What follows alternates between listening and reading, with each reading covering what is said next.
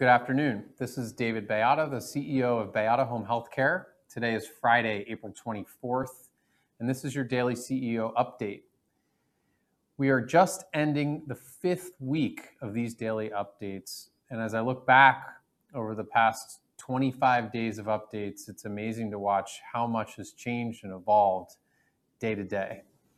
Uh, it's been an incredible whirlwind where we're working fast and furious to adapt to the environment, empower all of you out there with information, with supplies, with confidence, with support, and everything else you need in order to continue to care for your clients keep yourselves and your families safe, and to rise to the occasion to help us uh, put our clients first. We are going to make an adjustment going forward to this update, uh, reducing to two days a week, not because I don't want to communicate, but because it seems that as we've settled into a rhythm, more uh, complete and maybe more uh, uh, slightly uh, more information packed into just two days a week might be better than daily. Uh, and so starting next week, these updates will move to Tuesdays and Fridays, but we'll continue to monitor how many of you are, are watching and your feedback about what types of information you'd like to hear from me and through our other channels.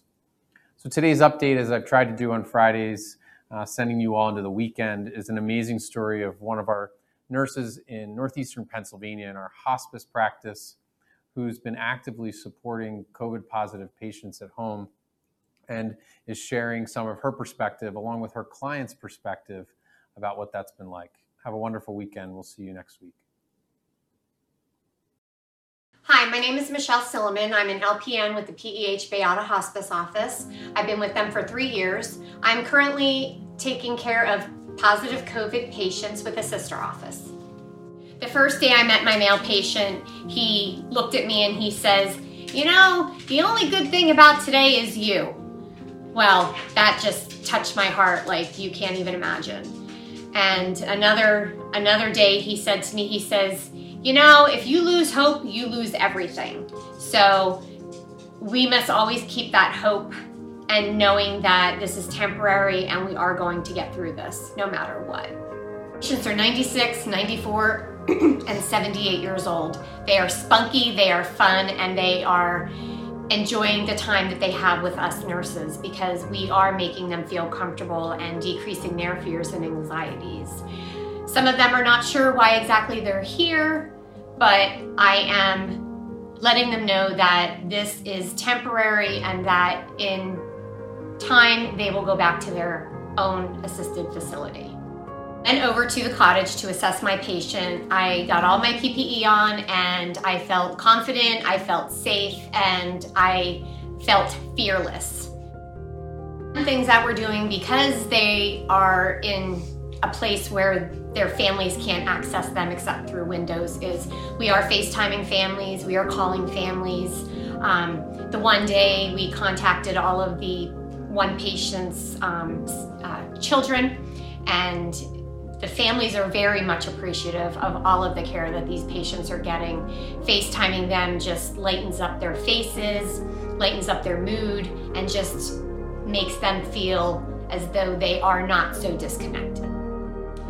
So I've really been thinking about this a lot lately, and one of the things that I really wish could happen would be for my family and friends to see me in action, see what I do every day, see what I bring to the table, see how I interact with patients and families and how compassionate and caring I am at bedsides. That brings me so much joy being their nurse that I wouldn't want it any other way.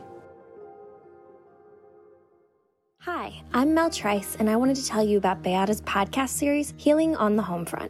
We've got two podcasts. The first one is Clayton's Voice, hosted by Shelby Myers. It's an amazing resource for families of children with special needs. And Shelby, as a mom of a special needs kid herself, can draw from her perspective and offer advice. The second is Healing on the Homefront, hosted by me. In my job at Beata, I'm constantly in pursuit of stories. And in home care, they're everywhere we delve into the stories of those living and working in home healthcare, highlighting the relationships and experiences unique to this industry. Please check out what we have to offer by searching Healing on the Homefront on any of the platforms you use to get your podcasts.